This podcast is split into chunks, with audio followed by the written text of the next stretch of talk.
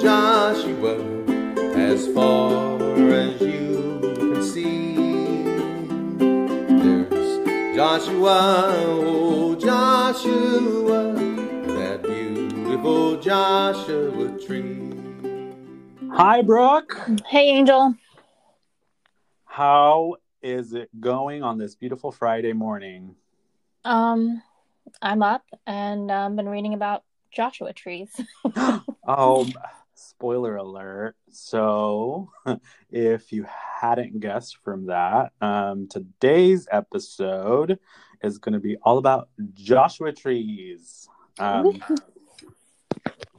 near and dear to my heart because I think um, the desert is probably one of the first places I started. The Mojave Desert is one of the first places I started working in when I um, actually had a, a, an adult job. um, aside from you know being a tech assistant or field tech for uh, our professor in college, um, and so, a and a and a chicken butcherer. Yeah, yeah. We used to. That's a story for another day. We used to. Uh, I volunteer. Used to volunteer at the facility for animal care and treatment on our campus of CSUB, and we used to chop chickens up along with squirrels. Um, we we did a pig once, and I don't think I helped you guys with the bear. The bear, the mountain so, lion, the tule elk. Yeah, I'm sure we'll have a future episode talking all about the adventures in wildlife rehab that we had and that you are continuing, Brooke. yep. uh, that one will have to have some discretion. Okay, I'm back. All right. Sorry about that. We had some technical difficulties, and you know, with everybody working from home and going to school from home, the towers are overwhelmed. All right. So, Brooke, you were talking about the uh, naming of the Joshua trees, and I think you left off on the eastern and western varieties. Yeah, and then I, I think I was saying something about um, so the family um, that the that the Joshua tree is in is an in ce, and I did read something that they were saying it was an Asparagaceae. So, so Joshua trees are asparagus, everybody. So we can eat them. yeah, yeah, yeah. Um, I did but notice. I... So, I have been working in the desert recently, and I've noticed that the tips of Joshua trees are munched off. Um, I'm thinking rodents, but there's some like. Mm-hmm. If you've ever seen a Joshua tree and you're familiar, they, you know, they have that really pokey leaf structure um, where if you try to touch it, you get stabbed, painfully yeah. stabbed. Um, uh, but I've noticed that it looks like rodents have been yeah. munching on the tips of the leaves, which is pretty cool. Yeah. Um, one, uh, I was actually just reading an article about some early explorers describing Joshua trees. and this one explorer was describing Joshua trees like they were like a pirate and hmm. and the the um, wood is harsh and that their um, leaf blades are like knife blades. yeah, they're like serrated, right? Mm-hmm. Yeah. And not only do they have really sharp tips, but each of the leaf is like serrated sharply. Yeah. I wonder if uh, uh, the um loggerhead shrikes take advantage of that. I actually, you know, now that you mention it, I have seen um, before, not recently, but in my earlier years of surveying, I saw small birds impaled on Joshua trees and um, lizards um, over in the near Mojave, in the Mojave Desert. Uh, so I'm pretty sure that was the workings of loggerhead shrikes. The little uh, raptors of the passerine world. Yes. um, those of you unfamiliar with loggerhead shrikes, um, this is a small, I don't know, it's uh, about the size of a robin, American robin, I'd say.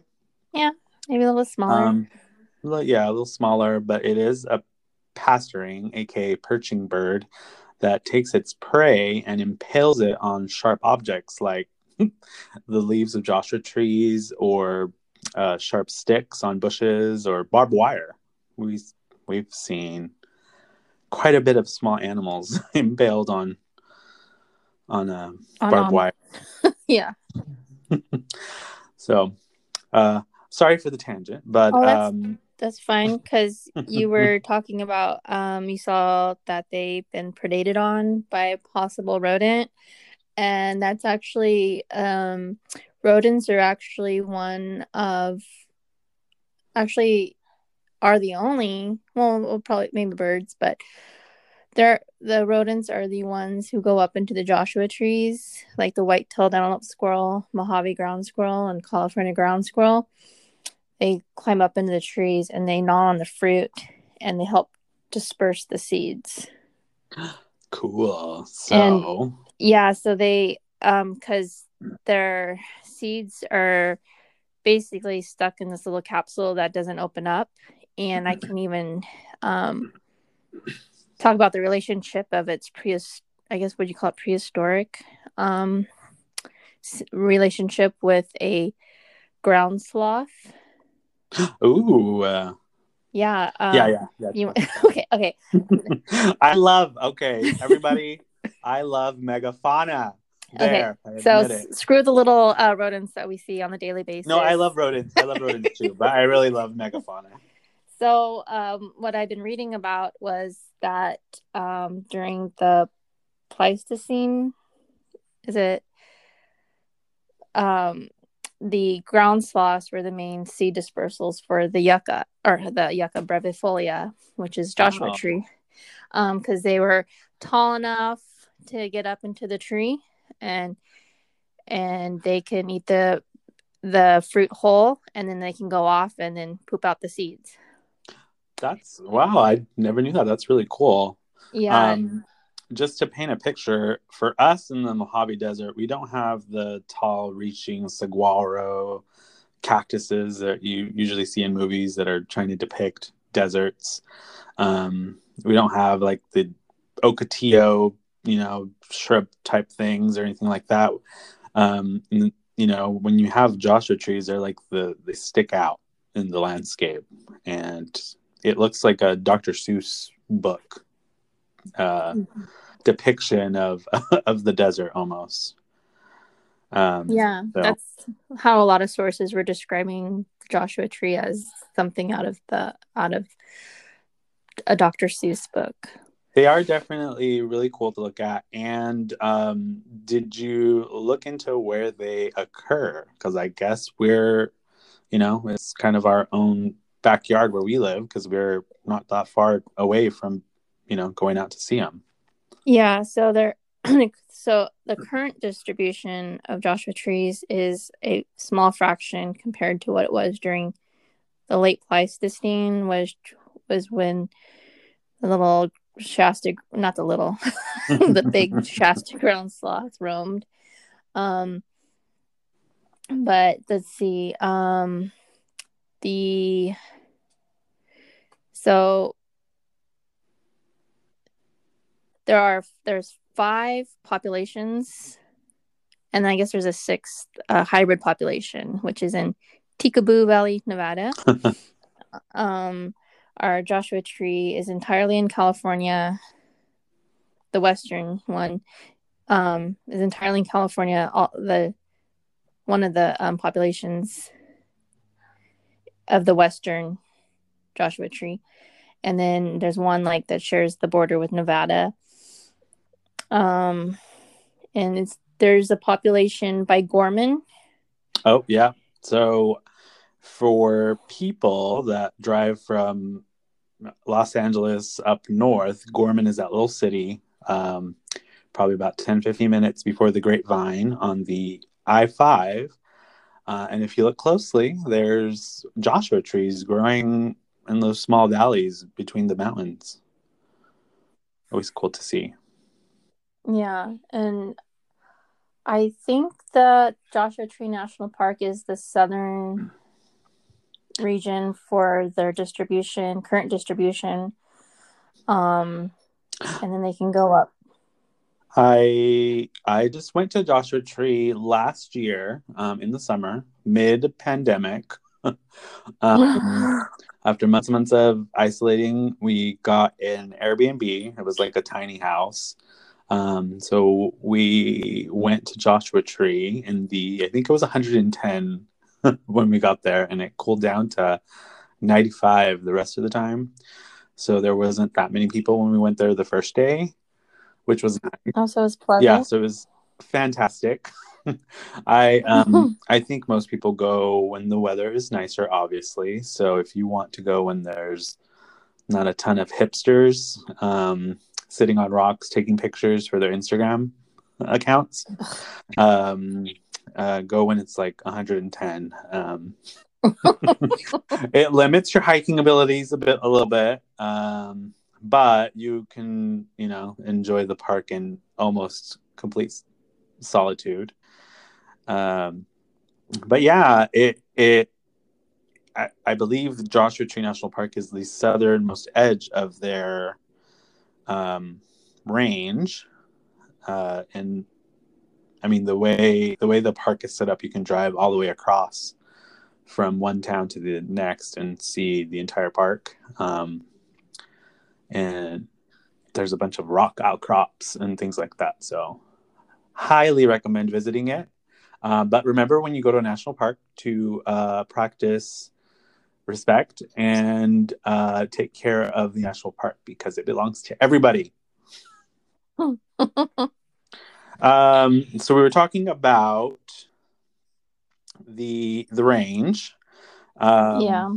I guess we can get into into the uh, gloom and doom kind of stuff. Before we do that, though, I want to kind of go back to um, the things that eat the Joshua tree. I did a little bit of research on something that's very important to the Joshua tree. Um, and I've never really, I've seen them before, but I never really paid attention to them. I, I just assumed it was a pollinator, uh, which is the yucca moth. Um, that's part of the Tegeticula uh, genus. Uh, I guess that yucca moths are specific um, pollinators to yuccas, but especially the Joshua trees.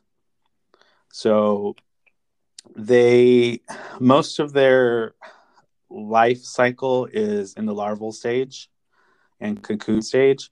So the adults only live like five days. And um, unlike most moths, um, they do not have that curling proboscis or tongue that most moths use to suck nectar and eat it. They have evolved to um, only have these like tentacle like structures for mouth parts um, that they don't actually use to eat. The females use it to gather pollen. Um, so that made me like take a deeper dive to see why they gather the pollen. Um, so the the adults, uh, they all mate inside of the Joshua tree flower. And um, when the female is ready to lay the eggs, she finds the ovary of the flower and lays a few eggs.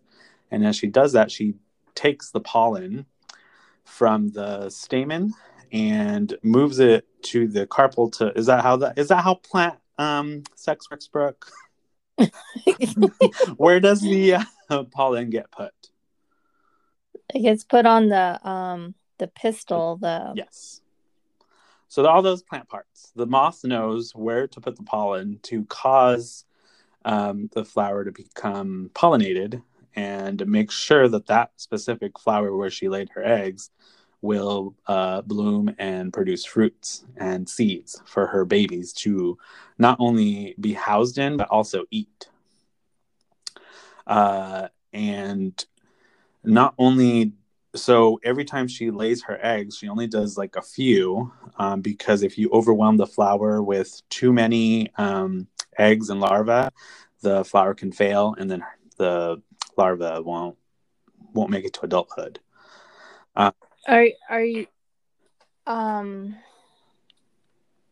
Okay, keep going. I might I might add something. Interject as needed. okay.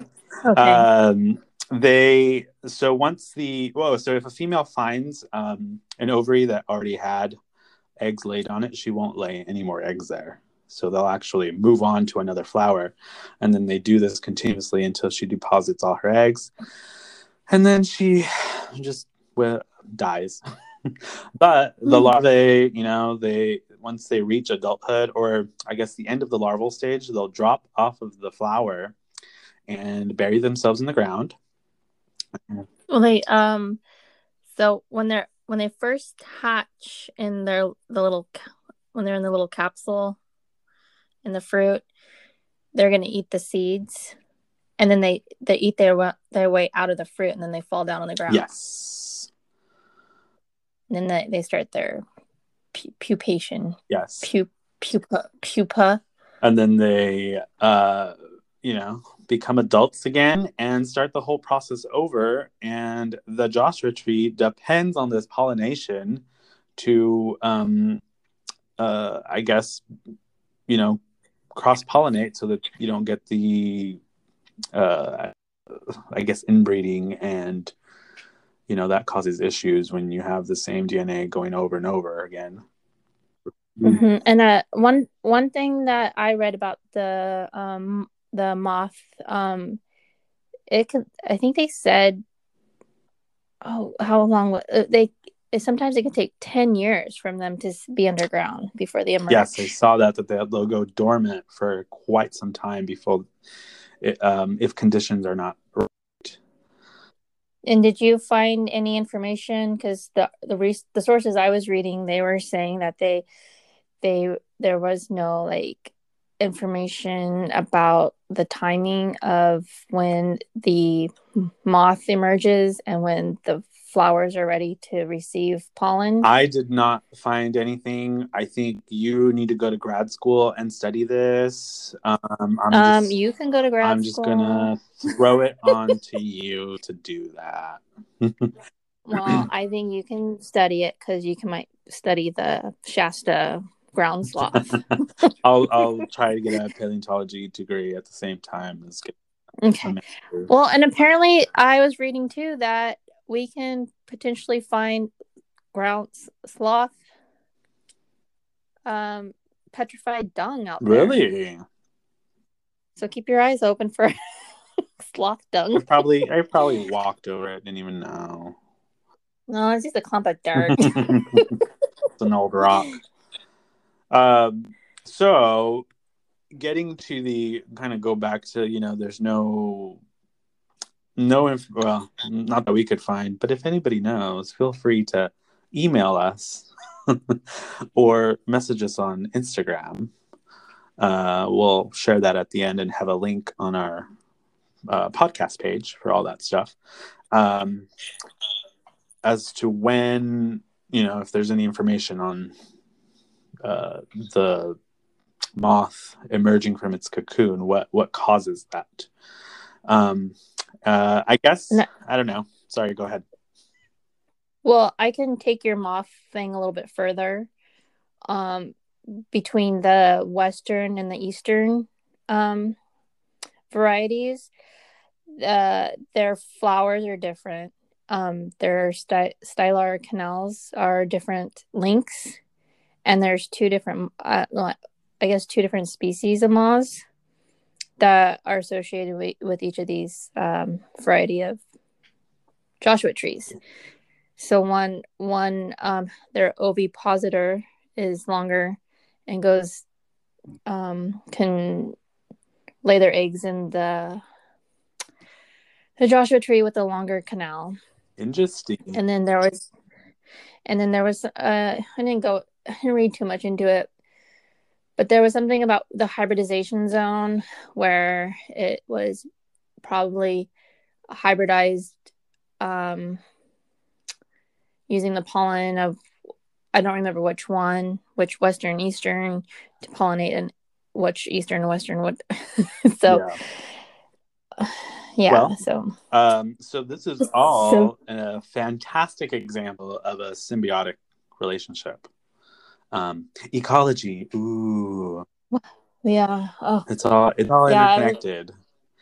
Um, well, I'm gonna just I'm just going to dive into it. So there's issues right now uh, with the uh, yucca moth not surviving um, in areas where it's super hot. Uh, no. Because of climate change. No. And what some of the researchers are seeing is that in areas where the yucca moth is not doing too well, uh, the Joshua tree still is growing, not as well as it could be. And um, they're doing kind of asexual reproduction. So you find these like, um, and I think one research researcher called it like a fairy ring of Joshua trees, where you have like a circle of trees growing with nothing in the middle, um, and it's all from uh, sprouting. Uh, what are they? What are they? Their shoots? I don't know. Brooke, you're the botanist mm-hmm. today. I'm not a botanist. Oh my god. Rhizomes? Is that what it is? yeah, they said rhizomes. Okay. okay. So they spread the rhizomes and then baby baby Joshua trees sprout from those and grow. But it's all mm-hmm. the same genetic material, same, you know, it's the same tree technically. And if there's some sort of disease or parasite that they become susceptible to, then that entire population of trees can Joshua trees can die. Mm-hmm. So uh, climate change. Yeah. so you found sources based off of the the moth not pollinating the trees was causing colonization colonialization of the of the tree. Yes. I found sources that were saying it was due to fires that were that were um, burning the tops of the trees and then they were cloning underground. Yes, I saw I I read that too. Um, that was one example they were using as to so let me let me kind of roll back here. Um, researchers think that by 2100 um, Joshua Tree National Forest will be void of Joshua trees because of climate change. Yep. I read that too. So, um, uh, because you know, because what? that's can yeah. I go? Can I go off yeah. of that? So, national or Joshua Tree National Park, it's federally protected. Yes. Um, so when I was looking at like the listing of Joshua trees, so the U.S.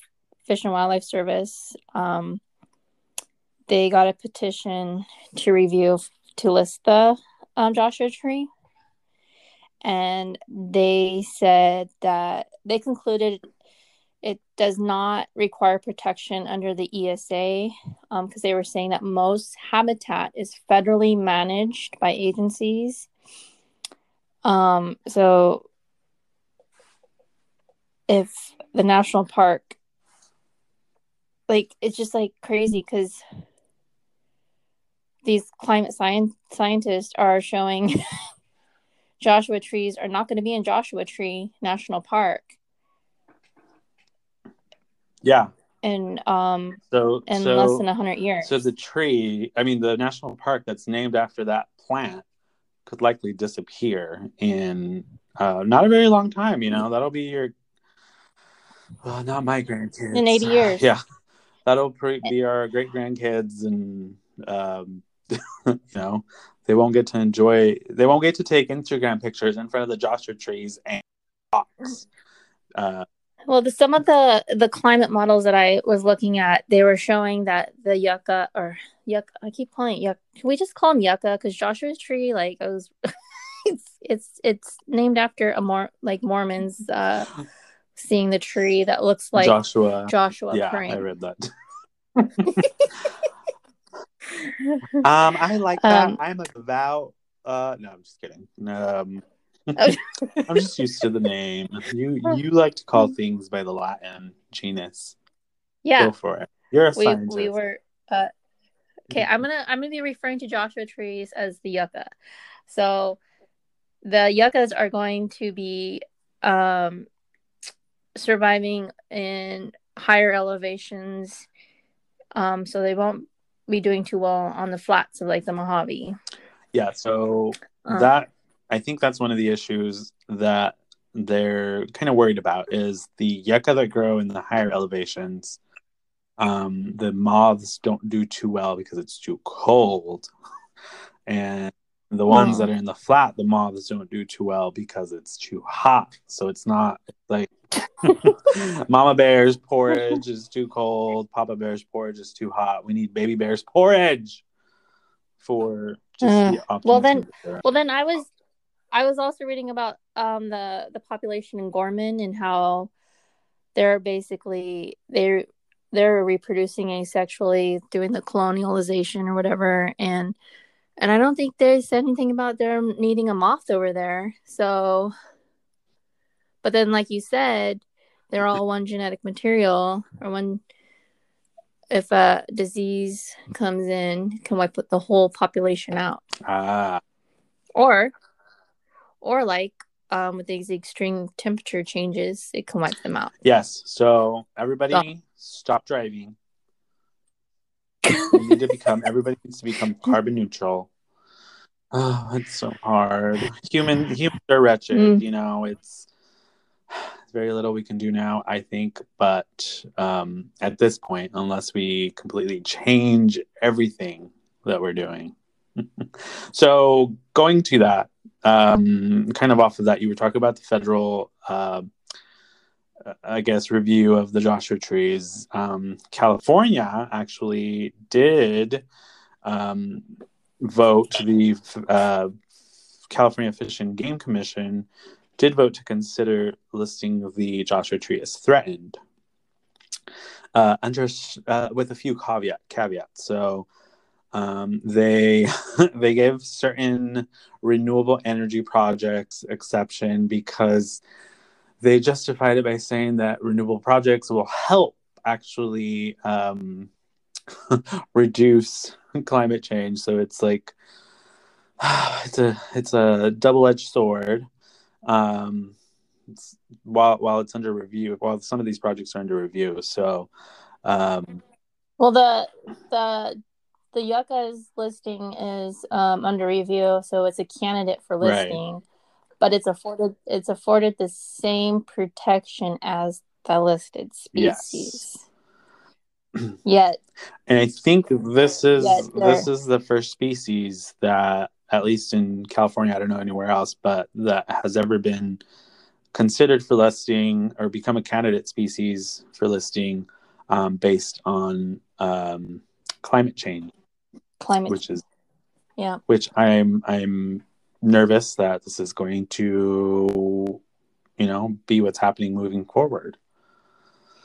So Well, there was like um not just uh so so climate change is a huge factor with these plants, these animals and their tolerance for these higher temperatures and um ex- you know longer periods of drought these and um but there's also another concern um cuz with with droughts and these like heavy rains and with um there being disturbance out there with uh with OHV, you know, new developments, um, and all that.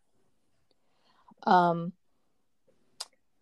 uh, invasive grasses moving. yes, and invasive grasses are what's the what is the driving factor for these fires out in like Joshua Tree National yes, Park. these are places that had never had wildfires naturally, um, but the introduction of these invasive species has been literally adding kindle kindling to these fires and causing places that have plants and animals that are not evolved to uh, survive wildfires like you have in chaparrals where what is it manzanita manzanita Mhm. actually germinates after the seeds are burned which is awesome Well, even even even going off of that is saying like just because they're fire adaptive doesn't mean they are frequently fire true adaptive. true Because there needs to be a period You know what? plants that are fire you know what we need to do Huh.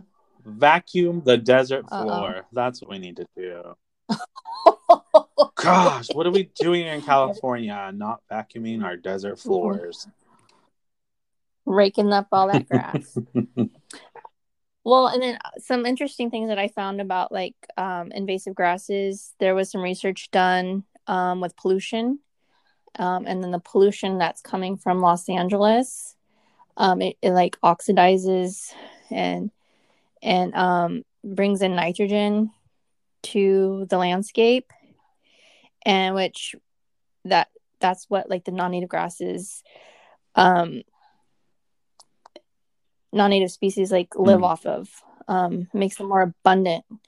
And um and then they're more abundant there's going to be more fires and when there's more fires um i i i was getting conflicting information about whether or not joshua trees are fire adaptive but it seemed like the earlier research said they were but the newer research is saying they mm. are not and um one thing with Joshua trees is um, when they're babies, little babies, Baby. um, they depend on a lot of factors to grow. Um, like first, they depend on the white-tailed antelope squirrel to go up into the Joshua tree, bring the seeds down, and make little seed caches. Um, and when some of those seed caches are forgotten about, you know, they can germinate and grow. Um, but one thing they also depend on is um, they call them like nursery. I think it's called nursery plants. So some of like the shrubs out there, they help um, protect those little seedlings from like the from the shade of the intense heat. Um, they help with like moisture um, content of the soil around them so that they can grow. It, yeah, sorry, good. Oh, I can keep going. Um, so, and one thing that they were showing with fires is it wipes out, like it burns the tree, it burn, and then also burns all the, all the forbs and grasses, and all the little rodents. They eat a lot of those. They collect a lot of those forb seeds and grass seeds to eat. Um, and when there's no forbs out there for them to eat, they're gonna go to the Joshua tree and start gnawing on on the tree. well, so that's what I'm gonna. You probably were seeing. I'm gonna circle back this that that little. Uh, I'm gonna call. I'm, we need to name these like rants something because you know, the you know we are the babbling biologists. Um, but I'm gonna circle yeah. circle back to. You hear that, Los Angeles? It's your fault. It's all your fault. Yeah, and we, we get it too. We get their pollution in the San Joaquin Valley. Yeah, well, now because I think one in five one in five no, people are suffering from COVID right now or have it. So um, get it together, um, and then we'll blame you guys for the Joshua trees being lost. um, well, uh, I wanted to plug uh, an organization that I actually drove. I mean, I wish I could have stopped that day, but they were closed because of the pandemic. uh, the Mojave Desert Land Trust. Um, they do a lot to help try and preserve the Mojave Desert, which includes several several areas with Joshua trees, um, and they actually have native plant restoration or nurseries, and they're trying to start like their own um, seed bank. Um, so uh, people should volunteer, donate. I don't know if they're taking volunteers right now, but uh, you know one day things will be back to normal normal or whatever the new normal is uh, but visit mdlt.org uh, to learn more about the mojave desert land trust hmm. I want to go. Let's go. Uh, well, I think uh, it's kind of wet out there, but it's probably nice, nice weather to go hike amongst the Joshua trees right now. Yeah, um, just No, we don't want to encourage people to go out and enjoy these places because they trash these places. No, I want to encourage people to enjoy these places so that, uh, but in a responsible manner. Don't go off the trail. Don't litter. Don't. If you're going to take your dogs, you, they need to be on a leash. Do not. Well, uh, well, and then you need to also make sure that the area allows yes. dogs yes. at all because there are certain areas that have like ground nesting birds that you know they don't want them to be disturbed by your your dog. In uh, Joshua Tree, you can take your dog, but they have to be on a leash, and you have to stay within hundred feet of the main road. Um, so you can't really go on the trails because they'll they don't want the dogs to disturb like the bighorn sheep and other animals out there. Um, so yes, that's a good point. If you're gonna take a dog, make sure they're allowed there. Make sure they're on a leash, and bring doggy bags to pick up your dog's shit. And remove that bag of dog shit Yes. from the site. Don't leave it down Um, on the ground. Or don't put it down and be like, I'm gonna pick it up on my way out. You're gonna Yes. forget about it. Um, most places have trash cans for that. If they don't, put it in your you- car. It's your fucking And- dog. Sorry, I had to cuss. We don't want to see that shit. so go enjoy these places, but do it responsibly. Don't um don't go off the trail. yeah there's ethics to um, enjoying our our land. It's don't be an asshole. And just because there's a rule that you don't like don't be an asshole about it because there's rules for a Yes. reason. Don't don't and because people before you acted like assholes so they had to to be strict on some of these these rules and laws yeah, and and the Joshua regulations. tree's not there for you to stab your initials into. Um, you know, um, I wish people do well people yeah, I've seen that uh, Joshua trees with initials on them, and then obviously the graffiti on the rocks. And I feel like we have gone on a complete rant here because no i think it's perfect because we become infuriated when someone defaces our natural resources that are supposed to be enjoyed by everybody. Mhm. Yeah, someone was telling me about um I don't remember where it was, but some people had vandalized some picto is it pictograms, Yes, pictographs? Indigenous people's drawings. Mhm. Um, yeah, that's. I, I think it was in. Was it Zion, Moab? I don't know. I it, I'm sure there's several cases of it, but there's like property owners who had pictographs on their property, and they put "Do not trespass." Like they bolted the "Do not trespass" signs on like on the pictographs, like on the rock, like you know, basically Mm. destroying the pictograph. You know what? I I need a nap. I need a sandwich and a nap now. All worked up. I, I need I need a shot. Well, it is Friday, but it's it's one o'clock, so you know, lunch lunch beverages. well, I think I think that's good for our second recording of this podcast. We are the babbling biologists. Um, so enjoy nature responsibly. Brooke. and if you have questions about Joshua trees, ask us in our Instagram so that we can go look them up Yes, and tell always ask questions if anybody has questions. We hope we get a big enough listening base And if- that they'll ask us questions. Yeah. Well, we, and if, like if we don't know it off the top of our head, we can find it um because we have resources available to us. We don't just look at memes or what Tom, Dick, and Jerry down the street told us. Yes, we we and we have we can ask people that know as well.